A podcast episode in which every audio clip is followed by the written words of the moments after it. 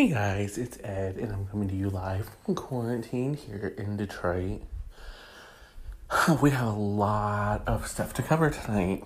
Uh, so, buckle up, be prepared. This is going to be a very long episode. Um, of course, Will will be joining us with Pala Talk later. Um, and he's going to cover all the, you know, all the stuff that he normally covers. That is not my job. But for right now, we're gonna focus on the things that is that are my job. I cannot speak English today, guys. I don't know what's happening to me. All right. So, just a forewarning. Um, if you couldn't tell by the segment titles, the at least the first two segments are gonna be a little bit of a downer. So, uh, we're going to start today with the news of Kelly Preston's untimely death. Um, Miss Preston was, of course, married to John Travolta. Uh, they had been married for 29 years, which I didn't realize. Like, I knew they'd been together for a really long time. I didn't realize that they'd been together for, or they had been married for nearly 30 years. Um, and in 2009, uh, they lost their son Jet at just 16 years old. Um, he had seizures, and um, unfortunately, um, he had one that ultimately took his life. But with Miss Preston, it was a little bit of a shock. Uh, she had been battling breast cancer for, for the last two years. And as I was reading the gossip blogs, I realized something, and it's not necessarily something that I agree with, or that even I think we should encourage. But the gossip blogs actually did keep hinting that there was something um, terribly wrong with Miss Preston. Um, now, one of the things that um, keep coming up time and time again um, in all of the obituaries um, is the fact that um, John Travolta and Kelly Preston were Scientologists. Depending on who you believe, Kelly Preston may have been trying to exit the religion, um, like Leah Remini before her, uh, and Lisa Marie Presley, who, um, just as a side note, um, Lisa Marie also lost her son yesterday um, to a gunshot wound. So our hearts really go out to her. Our hearts uh, obviously go out to John Travolta and his family for the, the loss of Kelly Preston. Um, but as we um, as news news of her death filtered out, it really started making a making me wonder like if she was trying to leave Scientology could there have been some sort of conspiracy? Now, there's no evidence um, that there is, and there's no evidence that she was even leaving the religion. Um, John Travolta has certainly been one of their biggest supporters for years, uh, second only to Tom Cruise. And uh, in in terms of um, in terms of Tom Cruise or um, John Travolta, he announced Kelly Preston's death in an Instagram post. Um, and he basically just said that um, he's going to be spending time with his kids, and fans should not worry if they don't hear from him for a while. Uh, and the wording of the post was completely strange, uh, but I want to point out to people that we shouldn't grief shame people. Um, even if theirs wasn't a, a traditional marriage, um, they still love one another very much. And I, I do think that needs to be respected. Um, uh, even if they were just best friends. I think uh, there is something to be said for that. I think there's definitely something to be um, said for a friendship to be that deep and whatnot. Uh, you know, and breast cancer is no joke. Um, I know there are some people who are saying, well, what, she should come forward with her battle. That's a decision every person has to make for themselves. And uh, frankly, I can see why she didn't want to come forward with it. Um,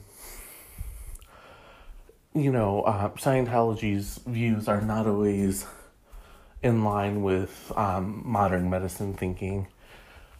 Uh, and, you know, assuming that she was still very active within the Church of Scientology, her treatments may not have been um, what people thought was, was best.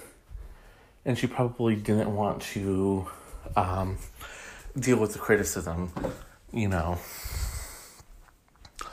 Or conversely, uh, and I'm speaking um, not from experience, not from firsthand experience, of course, but um, one of my dear friends uh, battled cancer, and you know, week after week, I would hear how chemo took it out of her, uh, how worn out she got from the simplest of things. So I think that should also be a consideration. And we're going to take a break and we'll be right back. And we're back. Okay, so this was actually the top story um, that we had planned. But of course, um, everything keeps shifting, and, um, you know, this is the world of gossip. This is the world of news. Um, and Will and I are both very uh, conscious of this. Um, last Wednesday, Naya Rivera uh, went missing. She was out on Lake Pew, or I'm not sure, that's probably not how you say it, but she was out on the lake with her son. Um, and another boater happened to see her son on the boat by himself and went ashore. Now, there were some reports early on uh, that Naya was supposed to have the boat back by a certain time. Um, but that, while that may have been true, um, it seems like another boater grew concerned when they seen the boy by himself. Um, and they got him to the shore, left him with the Coast Guard. Um, and they, they immediately launched a search and recovery um, mission by Thursday, they were not so hopeful that it was a search and it was deemed a recovery.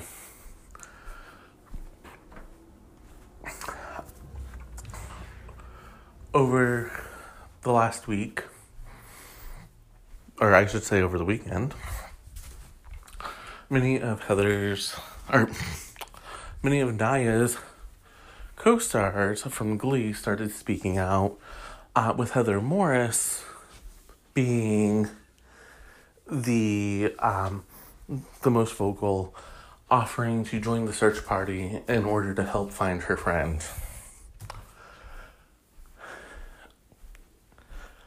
Sadly, this afternoon, they found Naya's body.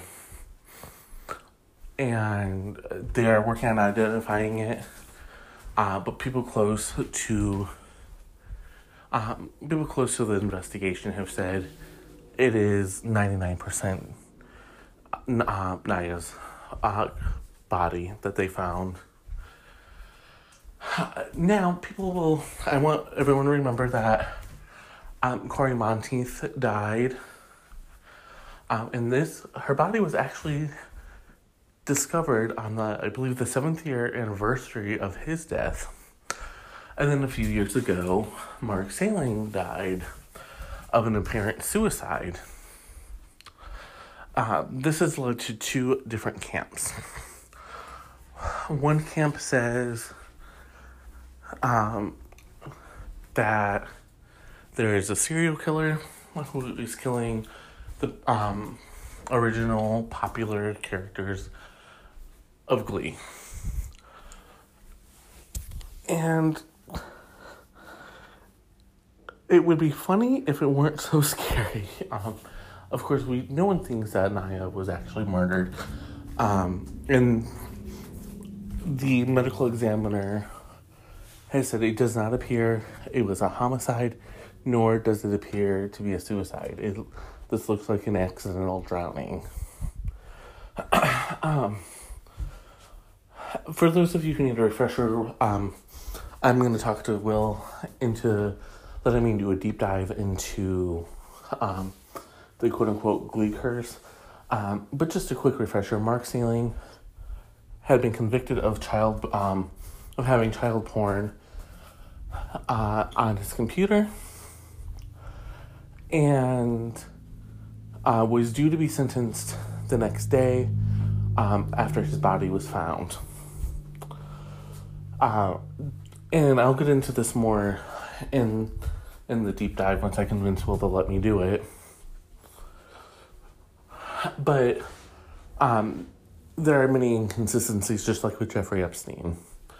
Um, and many people feel that he was suicided.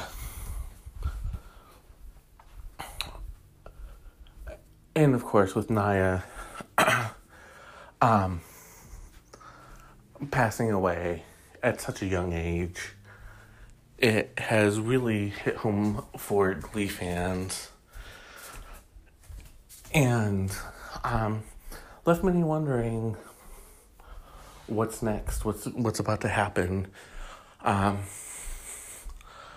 right now, I think we just need to mourn the loss of a very talented young lady, and uh, you know, give her ex husband and her son some some space to grieve. Um, you know, I, like most of us, I grew up as a fan of Glee. Um, I kind of walked away from it in the final season because it wasn't as good, but you know, I was still deeply connected um, to to the characters, and I still like many of the uh, I still like many of the actors. And so this was a very difficult uh, time for um, for all of us. We're all kind of just trying to deal with uh, um, the not only her death, but like the loss of three of the major characters of this show. Um, and it just seems so so weird and bizarre. Um, but rest in peace, Naya. Um, to her family and friends, we love you and um, we feel you. We're we're grieving alongside of you. And I'm gonna take a break, and I'll be right back. And I'm back. Okay, so I promise I put Mr. Doom and Gloom to the side for a couple segments, um, and we're gonna get to some saucy gossip here. And it's coming to us courtesy of Jada Pinkett Smith and her husband Will Smith. Um, these two are superstars, um, and they are they are a powerhouse couple. Uh, I know a lot of people like to um, add race to it, and yes, they are a powerhouse black couple. Um, the reason why I didn't is not because I'm trying to take away their identity, but um, to me, they're just a, a power couple of epic proportions. Um, in Hollywood, I don't think you could come across a more formidable uh, couple than Will and Jada. Maybe I'm wrong, and if I get backlash, I will apologize.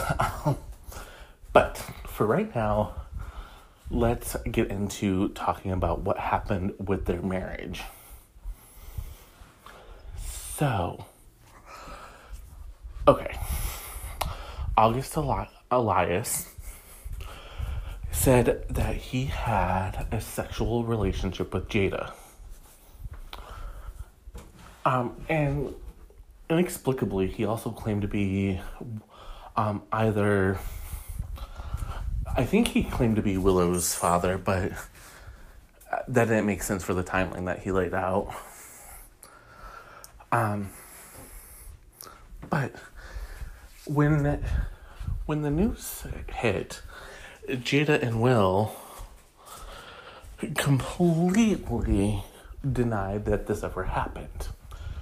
Uh, and August did not back down from his statement. And in fact, that's when he doubled down.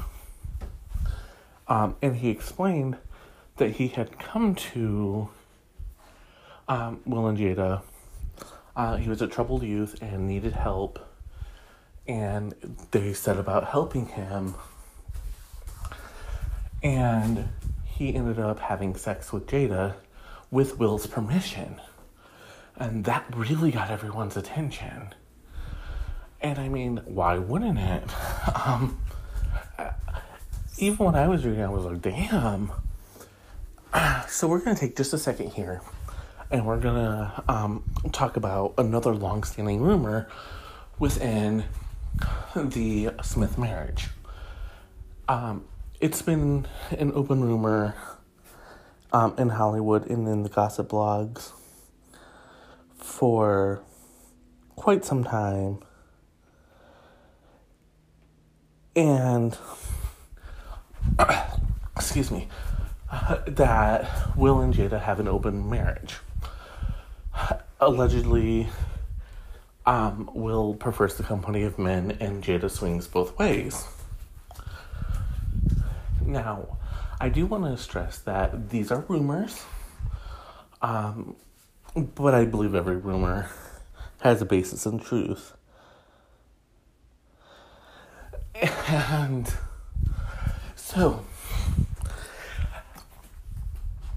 um, with the August allegations out there, and people were not buying this whole thing where they denied it happened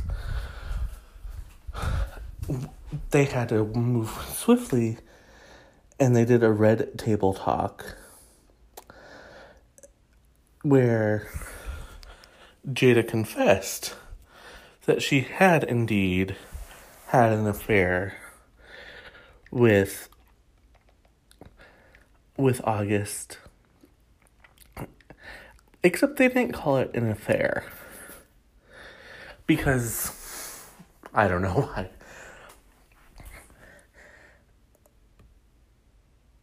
Um, and, and instead of calling it an affair, um, Jada called it an entanglement.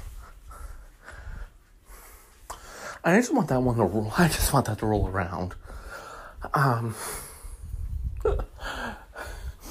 because you know we're all having a ton of fun with this right now. And uh, what a lot of people are saying is who cares if they have an open marriage? Who cares if she slept with somebody else? Um, if this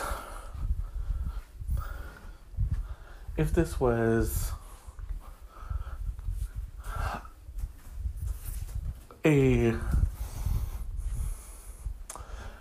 if this was unfair or whatever, no one cares. Um, according to Jada and Will, they had been separated, which is big news in and of itself. Um, it won't be surprising to you guys because we had talked about them breaking up several times over the course of our show. Um, and in fact, we we actually thought that there would be a um a breakup announcement Um, but of course, it never came and they reconciled.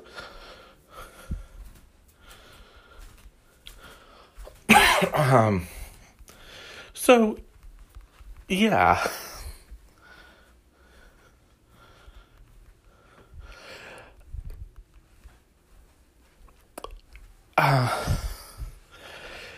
So, okay. I'm just getting some more my source um, in LA just sent me some more scoop. This is late breaking news, y'all. Okay, so they were on the break. She's up with August. They reconciled. The affair with August ended. The reason why August went public, allegedly, um, and this is late breaking news, is because he was trying to get money from them. Now, in, in this situation, I don't think that there are any winners or um, anything like that. But, according to my source, um, when when the Smiths wouldn't pay up, he decided to cause trouble. Now,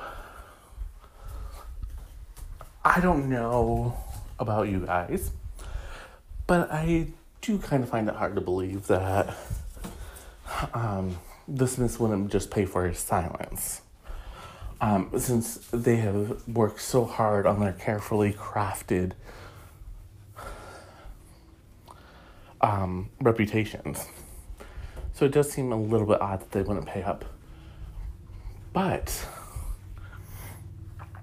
um, what my source is hearing from people close to Will and Jada is um, this could be the first step towards them announcing a divorce as well.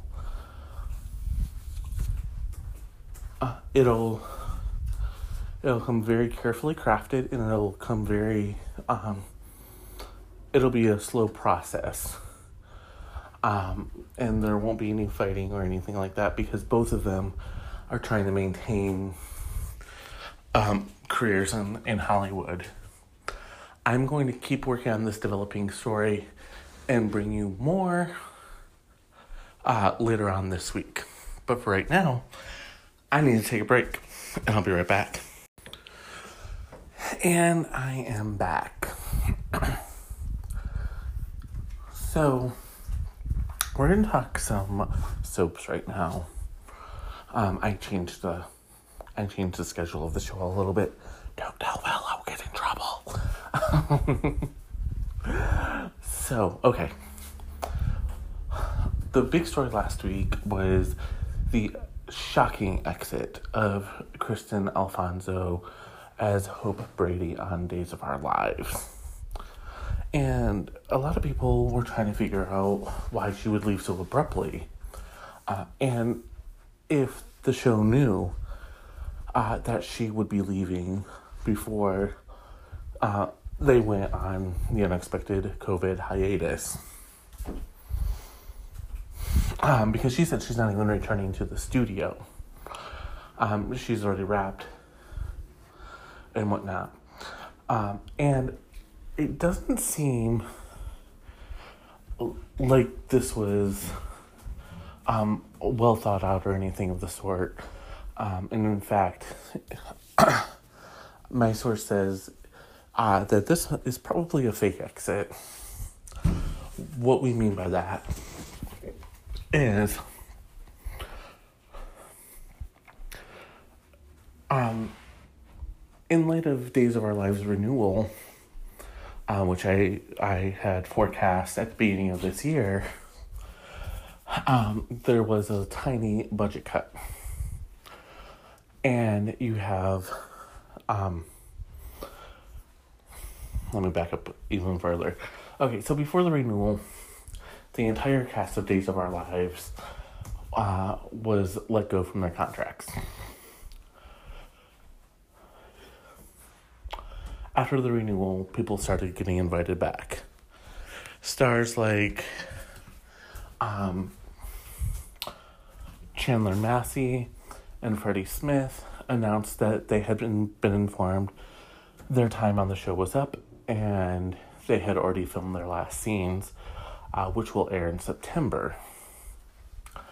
Uh, that was followed by Galen Gering, who has played Rafe on the show uh, for about four years, maybe five years now, and was Hope's love interest. Um, and there were some, uh, there were quite a few other stars who announced that they would also be leaving. And um, Kristian Alfonso is definitely the most um, well known actress to be exiting the soap, or allegedly exiting.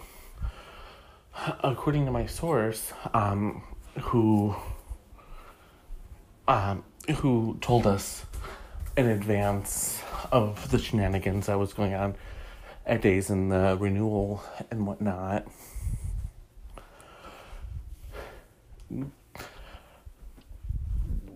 What they're hoping for is to lift Days out of the last place. Now, that seems counterintuitive to what I always say about continuity being best for daytime shows. But in this case, I'm going to um, I'm going to allow this this theory because as my source pointed out, an exit of a, a major A-list star like this gained national attention. Ma- the mainstream media was reporting on it.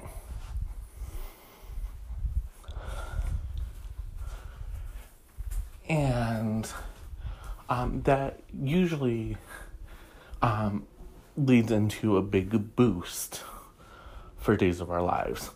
Being the only soap with new episodes for the last two months has also helped um, their standing um, in the Nielsen department. But what he said is don't expect these exits, most of these exits, to last for very long. Um, he is of the very firm belief uh, that Chandler Massey and Freddie Smith uh, will return to contract. Uh, he's not so sure about Galen Geraghty, but um, he said he is 100% certain that Kristian Alfonso not only will be back in studio, but he but will be back on contract. Um, within within months. He said he would be very surprised if she actually exited the show. Um, this all seems coordinated to um, push the show forward. Um, when I asked him if there was another serial killer story on uh, in the cards, he said not that he's seen, uh, but he definitely would not rule it out either. Um, for those of you who don't get the reference, uh, maybe 10 years ago, somewhere around there, uh, the show had a serial killer who turned out to be Marlena with, I believe, a chip in her brain or something. Uh, killing the residents of Salem. And then these same people ended up on an island, um, which, and uh, they were rescued and brought back to the real Salem. It was fake Salem. It was very weird. It was a very bizarre storyline that, for some reason, nobody talks about anymore. um, probably for good reason. So, uh, knowing subs the way I do, I can definitely see them, um, especially Ken Corday, who is notorious for shaking up the show and rebooting it even when it doesn't need to be done, um, pushing them out and trying to get the new class, but knowing that it's not going to work, and keeping these actors on a very short leash. So don't be surprised when she shows back up. Um, and I'm going to take a break, and I'll be right back. And I am back. All right. So, you guys know I have a lot of connections and a lot of people I talk to. One of my friends works at a publisher. Not just any publisher, but the publisher of Stephen King. And we were talking about um we were talking about Stephen King and how you know, frankly, I don't care for his newer stuff. Um, I think he has some wildly inventive uh, premises, but they always seem to um, fall apart at the last minute. And I'm not 100% sure why that is. Um, I think that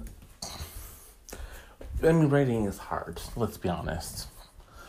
Um, and I don't know if he just like loses interest halfway through writing and just does whatever, or if he meticulously plots everything out and um it just kind of he doesn't realize that it's not working or maybe my tastes are just weird let's be let's be real that could be it um but so my friend and i were talking and after the massive success he had with uh, the sequel to The Shining, Doctor Sleep, he is thinking about going to the well again. And um, now he did he did talk about um, my friend, not Stephen King. My friend talked about how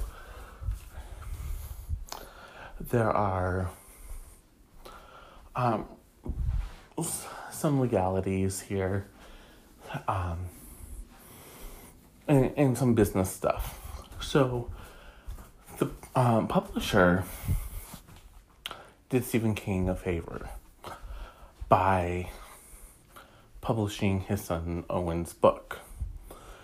And they didn't feel like they got a very good return on investment.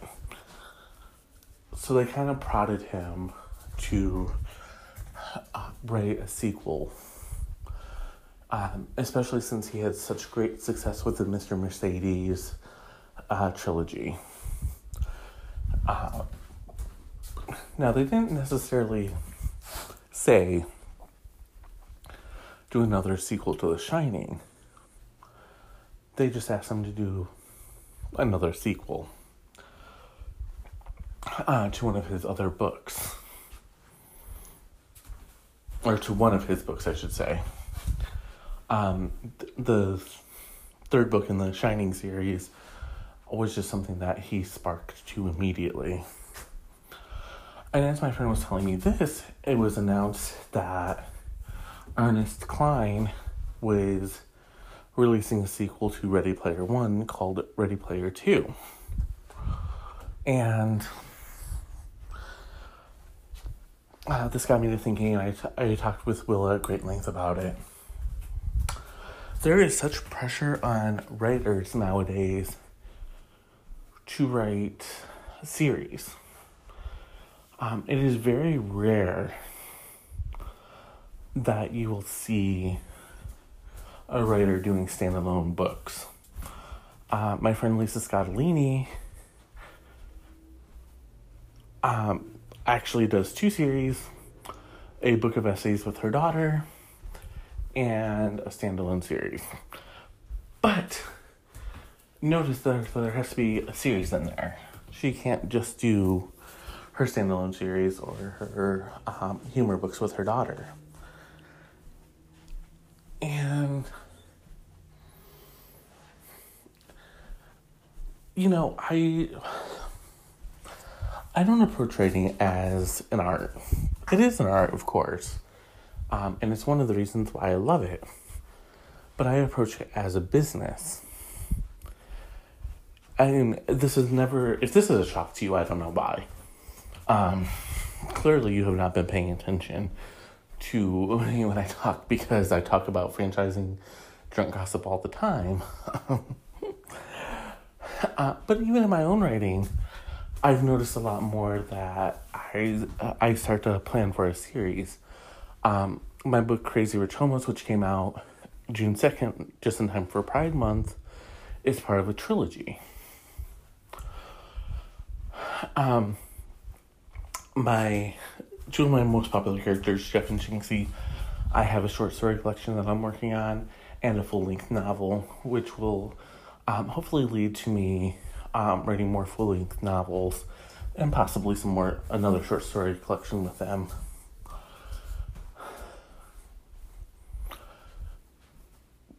But you know, it wasn't always this way, and it's not always this way. Um, I have a thriller that I want to write that's that is just standalone. Um, and I'm not 100% convinced that a series always sells better than uh, a standalone novel. Now, I'm going to get a lot of shit for that, and I'm okay with it. Here's my reasoning. Yes, a series, you um, obviously, a new release will lift the sales of other books in, in, in the series.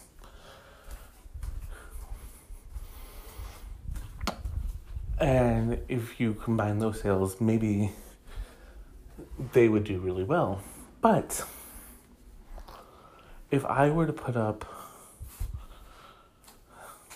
sales of um, my standalone thriller to um, the Crazy Rich Homos, I wonder which one would actually win. Um, or even, and I think this is a apples to oranges comparison, but if you look at my true crime,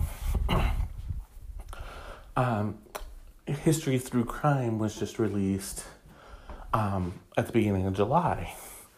If I were to take that and compare it to Crazy Rich Homos, which one would which one would win? It's not something I have the answer to well, I do, but I haven't looked at it because um, I didn't know I was going to be making this comparison. Um, but you know, I don't. For me, I think if you look at the New York Times bestseller list, yes, you're to see it cluttered with series. But if it if a book in the series debuts at number one, I don't think you're necessarily going to see the previous book launch into the top 10 again. Sales might lift, but I don't think it's they're going to lift enough to justify the argument that um, series are more profitable.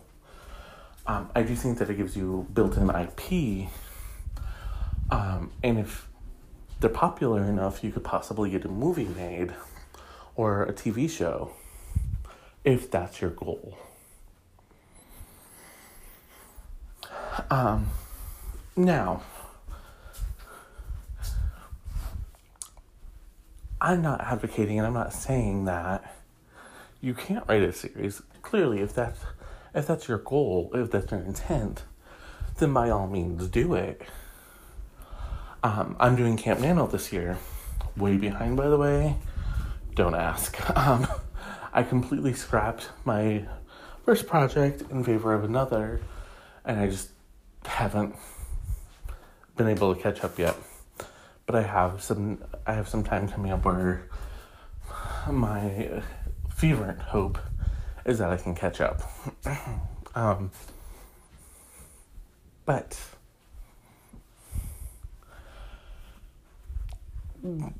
um, with my new project, which is um, a fictionalized take on Dramageddon. If if y'all don't know what that is, go Google it. I promise you, you will not be sorry.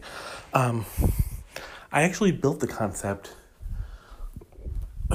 Um, so it could be a series um, with the main character staying the same and a rotating cast of characters. Um, and it plays to all my strengths. So I um I definitely think that there's room for a series. But to say that it's the only or the best way to make money, I think, is not only false, but it it gives kind of a um, a money hungry image.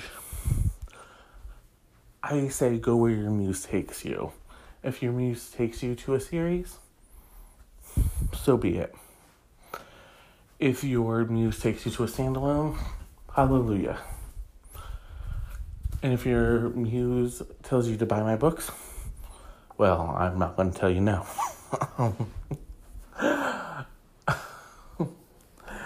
All right.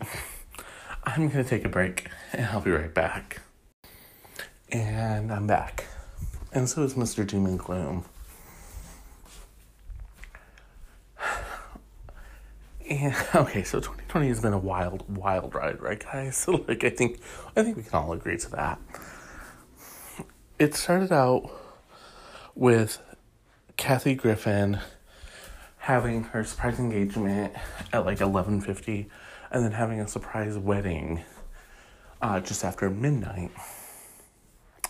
And I blame that bitch for everything that's happened after. She set the tone for 2020. I think we can all agree to that right here now. This is all Kathy Griffin's fault. She has the power to just completely turn things on its head for some reason. okay. So I don't really blame Kathy Griffin. Well, I kind of do. uh, but she definitely did set the tone back in January. And then Australia was on fire um, for February. And while the coronavirus was around, we weren't really concerned about it here in America. And I know people are like, well, I was always concerned about it. Let's be real here.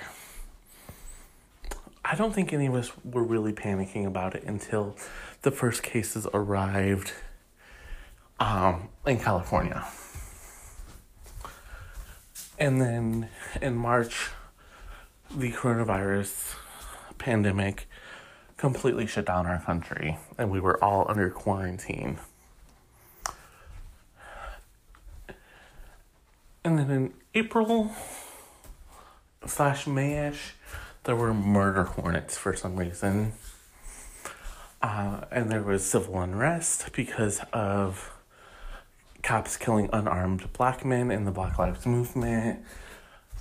Uh, was protesting this and calling for a reformation of how we of our community services um, they were asking or they are asking for there to be more money for mental health and social workers so that police don't use force in cases that certainly don't require them and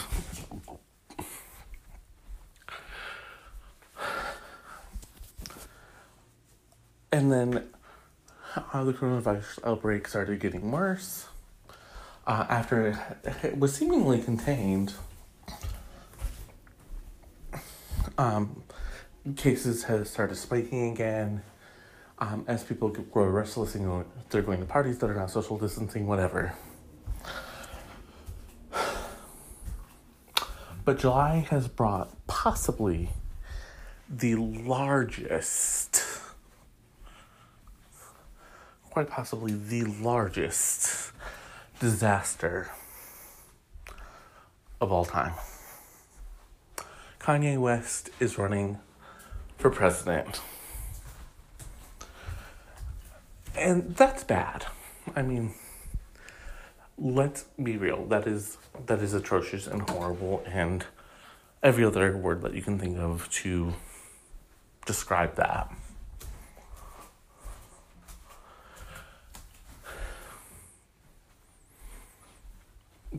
But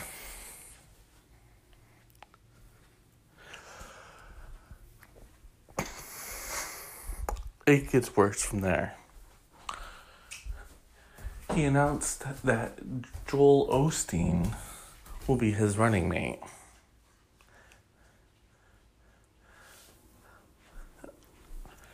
And I know people are shaking their heads like, what the actual fuck?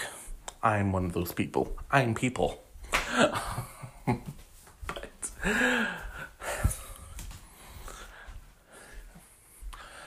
Okay. So, I promised Will I would do the newsy stuff first before we get into the good stuff. So, he announced he was running, uh, and just after he announced he was running, it came out that his company Yeezy received millions of dollars in loans that were earmarked for small businesses. Now, I need people to keep in mind that Yeezy uh, is a billion dollar company. Uh, and no one's quite sure why they got the money, other than Kanye West is a friend of Trump. Now, in his announcement and subsequent interviews, Kanye has distanced himself from Trump um, while also throwing Joe Biden under the bus. Many political um, talking heads have said that this is an attempt to split the, the black vote uh, just enough so uh, Biden will lose and um, Trump will sail into a second term. Uh, however, according to my sources, that's not the case. Kanye has a new album dropping called God's Country uh, which is very tinged with gospel songs, which he found a lot of success on in his last um, album. And he has seen the rise of his megachurch, uh, which has contributed millions of dollars to his bank account, all tax free because it's a church. So, this run for president uh, is, according to my sources, just a ruse for publicity. Fueling um, that th- fueling that theory is the fact that he's not even registered to run and he will not be on any of the ballots come November.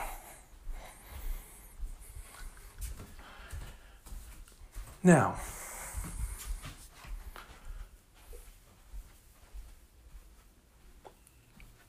all this has done is proved to be a distraction from um, some of the things that we'll be talking about um, in Politalk in just a moment.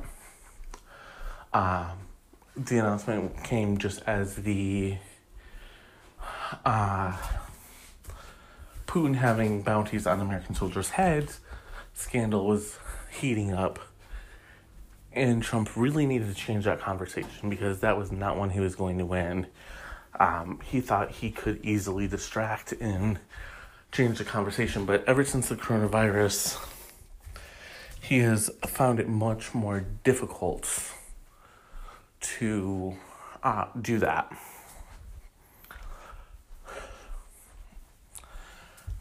Uh, and I don't think that should be a surprise to anybody because, well, why would it be? Again, I think that um, Will handles politics better than I do, so I'm just gonna leave it at that. Um, as far as Kanye West, uh, everyone expects him to rescind his alleged run and thank his supporters and beg them to buy his new CD. Um, and just in case it's not clear, he's an idiot. Um, he he's the one who said that slavery was a choice. I just want people to remember that. That's gonna do it for, for what? That's gonna do it for me uh, for this episode. Thank y'all so much for listening, as always, and stay tuned for Politalk with Will. Cheers. Hello, listeners. Welcome back to Politalk. I bet y'all thought you'd seen the last of me, huh? Well, it's been a while since I was on the show, make no mistake.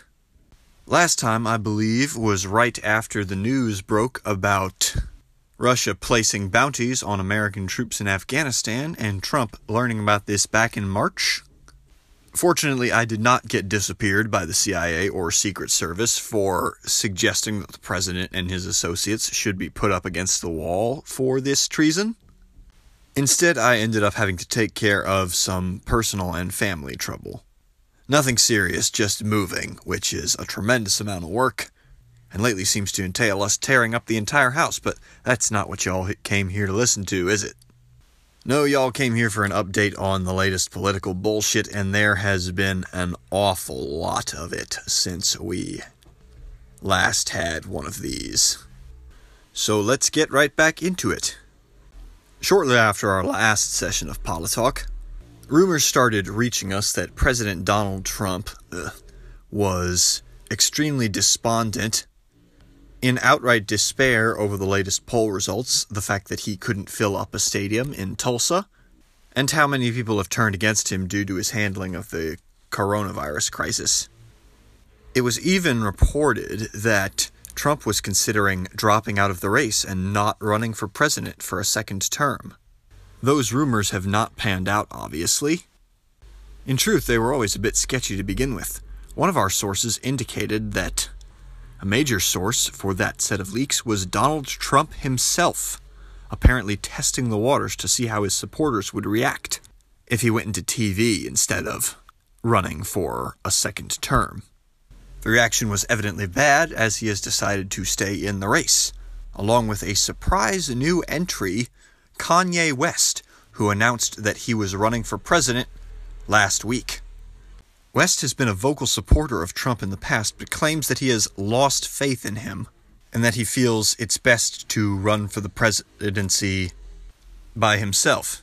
Despite this, it doesn't seem like his friendship, his extremely odd friendship with Donald Trump, has ended, and Trump hasn't taken any shots at him on Twitter, at least any that have broken through his usual insane ranting. Some commentators have even speculated that Kanye is attempting to help Trump's reelection chances by splitting the black vote away from Biden. They point to Kanye having a meeting with Ivanka Trump the same week that he announced his run for the presidency as evidence of this theory, but we have seen no other proof of it as yet, so readers, listeners, are obliged to take it with a grain of salt or perhaps the entire shaker. Perhaps he's simply trying to help his buddy Trump escape the negative headlines caused by the Afghanistan bounty reports. The Don is doing quite well in that regard on his own, to be, however, as a number of major scandals that have happened since the bounty news became public have pushed it out of the spotlight rather effectively. The first and most relevant for the vast majority of Americans is his administration's continued shocking failure to act in the face of the coronavirus crisis, which has exploded across the American South with cases skyrocketing in Florida, Texas, and Arizona, reportedly threatening to overwhelm hospitals there.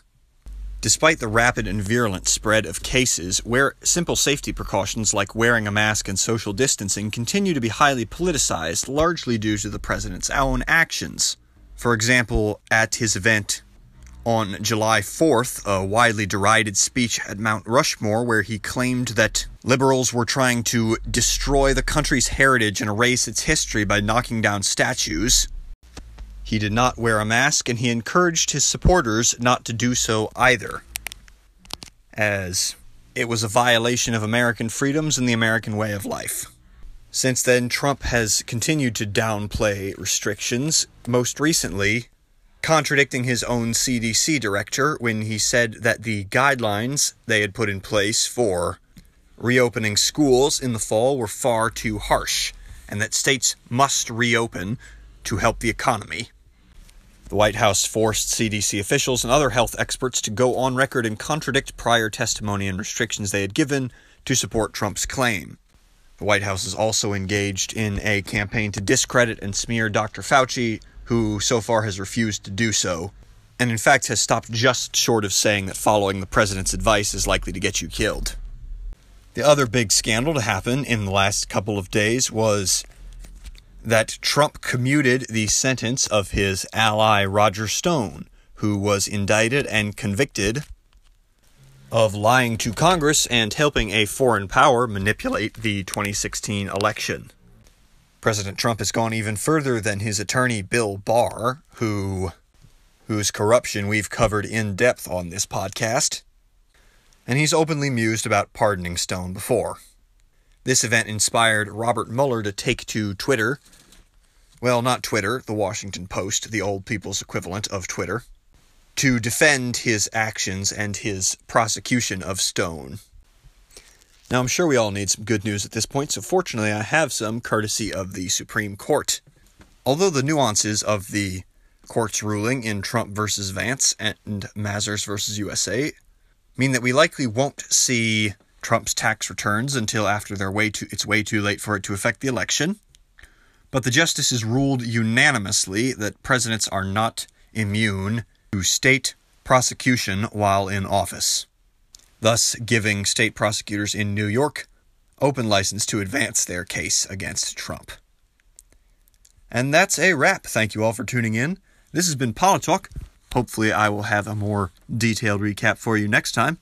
Until then, Cheers.